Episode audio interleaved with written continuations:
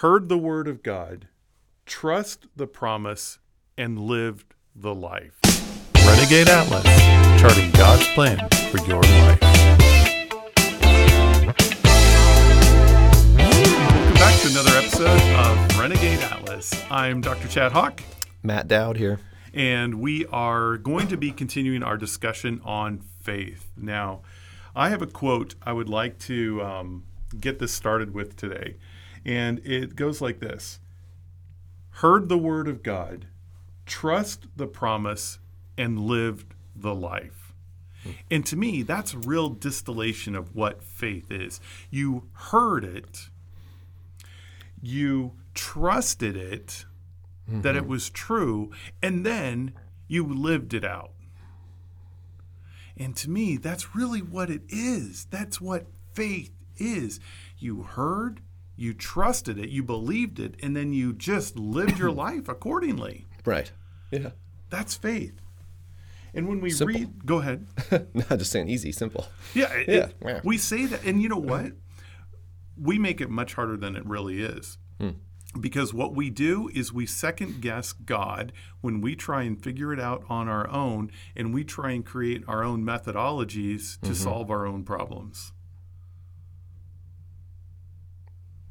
Right? Um, yeah. Yeah.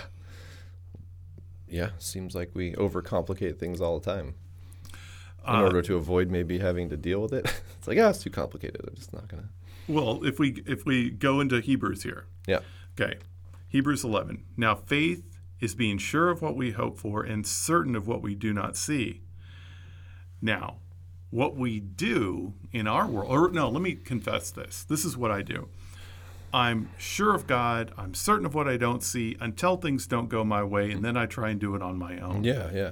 So I don't have faith. Right. That's the reality. Yeah. Or there's a lim- or like an end to it. You know, Right. Kind of. Yeah. So, A certain amount of faith, and then and then it peters out. then I take over. Yeah. I take over. So, what would it mean for us to live in such faith that we can release the outcome?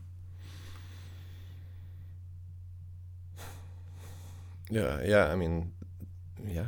What would it mean? That's the It, would- it would that's the goal, right? Like that. well, that's the goal. Have you ever done that, Matt? And in, in reality, has there been times when you've done that?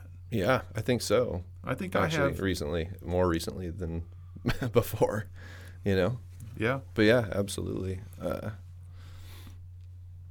yeah, and I think what happens is our faith expands.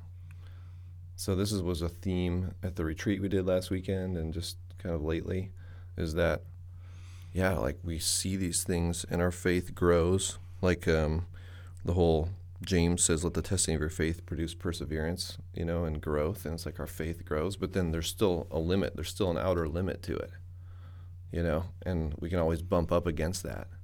We're never totally done. We don't. We never have a hundred percent perfect faith where we are like Christ and that we believe everything God says all the time, a hundred percent without, right. not even without doubt, but like we ultimately arrive at belief. But that being said, there are things that I've been I can look back and see where I've acted on faith. You know, um, moving here to Kansas City was probably a pretty a fairly big example of it. You know, just For I think both of us. yeah, yeah, feeling like God was saying that's where I want you to go. That's where I have things for you to do and community for you there and stuff like that. And just being like, okay, like okay, You know what's interesting is you you had when you came here, you came here with God saying, "I have this plan for I have something more for you," mm-hmm.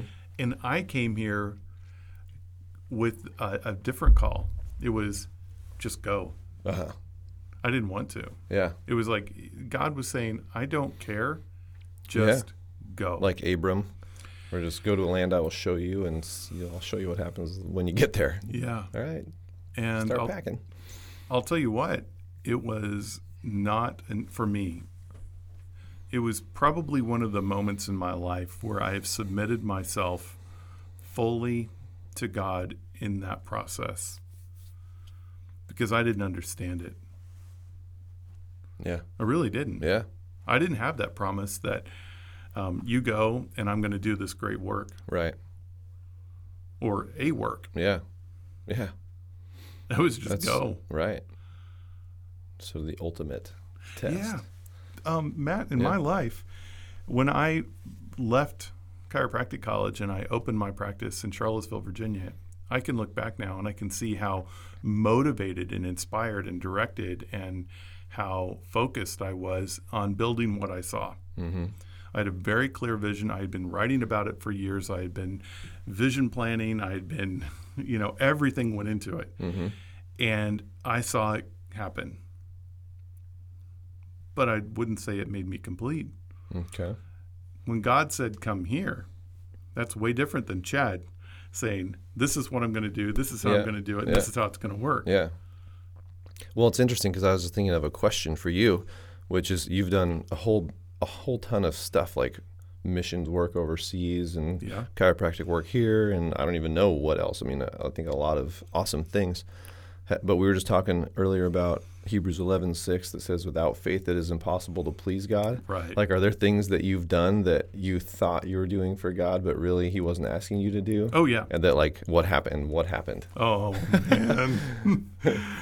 um, I went through, I think, a five-year period where I did a whole lot of things that I thought I should be doing, Mm-hmm. but that was the problem. It was me thinking I should be doing it, not God inspiring it. Things like being a founding board member of a, a new bank Hmm. in Virginia. I should never have done that Interesting. Yeah. but I did because I felt like it was what God put the opportunity. This Yeah, is what the yeah. dialogue was in my head. Yeah. God put this opportunity in front of me. I'll never get this opportunity again. I better take it. Yeah. Yeah. I've had, yeah, I've had some similar stuff. I, Like, what am I doing being on the board of a bank, yeah. A startup bank? Well, maybe you have valuable insight to add, you know? Well, know. that's the lie I told myself. right. You know, that was the whole story I told myself, and I think that's um, th- there's th- my that whole phase of my life. I would say from 2005 to 2010, I can look back and say I was littered. My whole life during that time was littered with good things and not God things. Mm-hmm. Yeah, it's so easy to do. Mm-hmm. And then we can justify it and we wonder why we're miserable or burnt out or, you know, just like not seeing the fruit that we thought we would, hope we would, you know? And it all comes back to what you said is like the lies we tell ourselves, which is why confession is so important. like truth telling. Yeah, Can we figure out, you know, to tell the truth and get our belief back in line with our what we think and say we believe. Like what we say we believe is really what we think. What we actually believe is really what we do. If The- those two things are out of alignment, we have discord, we have Right. dissonance. It's, So here's the great uh, litmus test, if you will. Your behavior will never lie.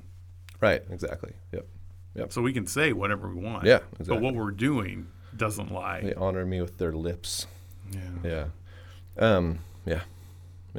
How about you in your life? Yeah? I was uh, well. Speaking of moving to Kansas City, when I came here, I was kind of at a point where um, I had a business back in Portland, but I wasn't really needing to stay super attached to it. So I was kind of a free agent in terms of work. Sure. So my mindset was like, you know, I could do my own thing and like do some consulting, just like see what opportunities arise, or you know, if I get a job, I can get a job. And like within a month, this job opportunity fell in my lap that seemed pretty good. Um, it was kind of along the lines of a career I'd done in the past, insurance and financial stuff. And it was that same thing. I was like, it just felt like, well, God must have placed this opportunity in front of me, which maybe He did, but maybe it wasn't for the reason that I thought, not just to accept it blindly. So what was funny is that, and there was you know, there was nothing wrong with it, but what happened was I went to three weeks of training in Denver, had a good time, came back. My first day was a Monday. You know, go to go to work. It's a good day. It's fine. Get home and go to my guys group that we had at the time, Monday nights. And like the first thing we did that night is just be like, okay, Lord, like, what do you want us to know tonight? And just kind of sat quietly. And I just got like in my face. The only thing I could think was, this is not what I brought you here for. Wow. you know, and I was like, I started laughing out loud. You know, I was like, you've got to be kidding me. Like I just did all all this stuff just happened, you know, and I went through. And I wasn't like mad. I was just like, that's funny. Yeah, I didn't really stop and ask you, Lord, if this is like what this was, like if this was something you wanted me to do, and it was just yeah. So anyway, so I stayed in that job for a little while and ended up leaving it and going a whole different direction. But which led me here ultimately. Actually, this is part of the story now, but anyway, that was the thing. It was like it was not a faith-based move. So one of the ways I've been able to play faith out in my life is to actually believe. So what was the the quote I said earlier? Mm-hmm. Hear the word, trust the promise, and then live out that part of your life.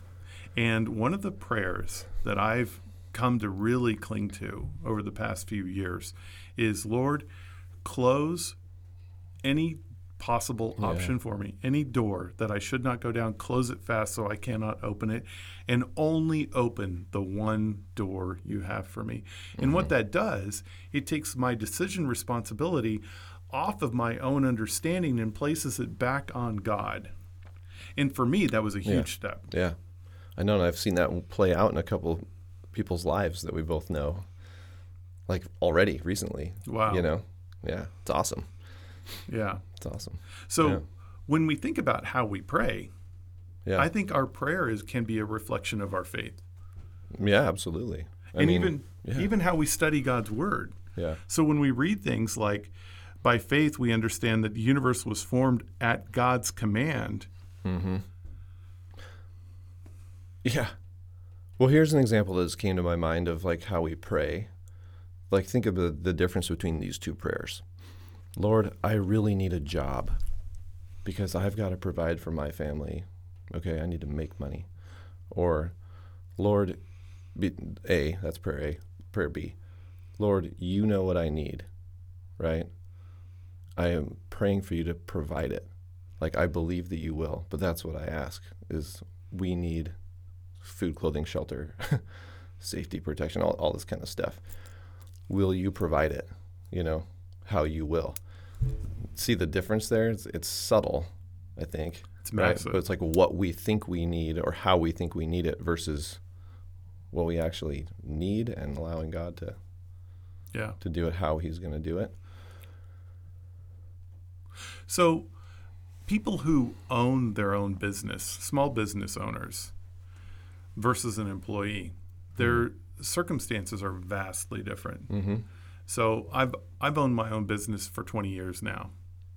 And there have been times, or actually, I would say this looking back, there's never been a time when I haven't absolutely needed God to provide everything for my family. Because in a moment's notice, everything could change, Uh, which is way different than an employee. Yeah. Okay. I mean, you can still get fired. yeah. yeah. You can still get fired, Right. but you're not, it's way different. It as I agree. I agree.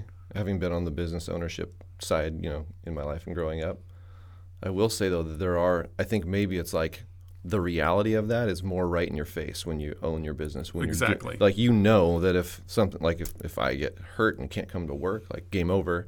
If whatever, if my patients all decide they don't like me or Right. whatever, like Right. there's all kinds of stuff that can happen. I think as an employee, you can kind of get lulled into the false sense of security that I've got this job and they, you know, and then all of a sudden you show up one to work one day and like, well, we're sorry, we're letting a third of our entire company go. Right. like, where was your faith? That's going to expose what your faith was in Right. pretty quickly. E- Exactly, exactly. And I'm not making one better than another. No, I'm not, not saying like that, either. Uh-uh. No, I'm just saying that I think one, you live right on the cusp of that Yeah. daily. Yeah. And the other, perhaps you consider it, but there's a sense of security that comes with every two weeks you get a paycheck. For sure. Yeah, absolutely. And I'm not trying to say that like God doesn't call people to be great employees at all kinds of different companies. Yeah. Like absolutely. Yeah, There's not one blanket answer, Right, you know, to that right. one. Yeah. So, when we are talking about faith and how it plays itself out in our life and how what it- what it really is, I think we're getting to this point where um, we're discovering more of faith. We're seeing how it's applied to life. Mm-hmm. What do you think we should talk about on our next episode? Hmm. Yeah, I don't know. Do you? Is Well, that kind of narrows it down. I know. it? I know. I think I am not sure. I think we need to explore this idea of how faith plays itself out in daily life Uh huh. because I don't think that gets talked about enough. Okay. Um, I think it, we can be guilted into faith. You know, Okay. oh, your faith just isn't strong enough. Yeah. Oh, You don't even have faith of a mustard seed. You don't even know what you're talking. You know, that would happen. You could move that mountain into the sea. Yeah. Yeah. You know, Yeah. Is that a metaphor? um, yeah, no, that that's good. Yeah. Tangible, practical practical application. Like, Right. how does it play out? yeah. Let's do that. Yeah. Okay, Sounds good. All right. This is Matt and Chad. At the Renegade Atlas. Uh, visit our Facebook page, Renegade Atlas, Yeah, Renegade Atlas. on Facebook. Yeah, and uh, contact me, Yeah. Chad at therenegadeatlas.com. Yep. Or Matt. Same same deal. At therenegadeatlas.com.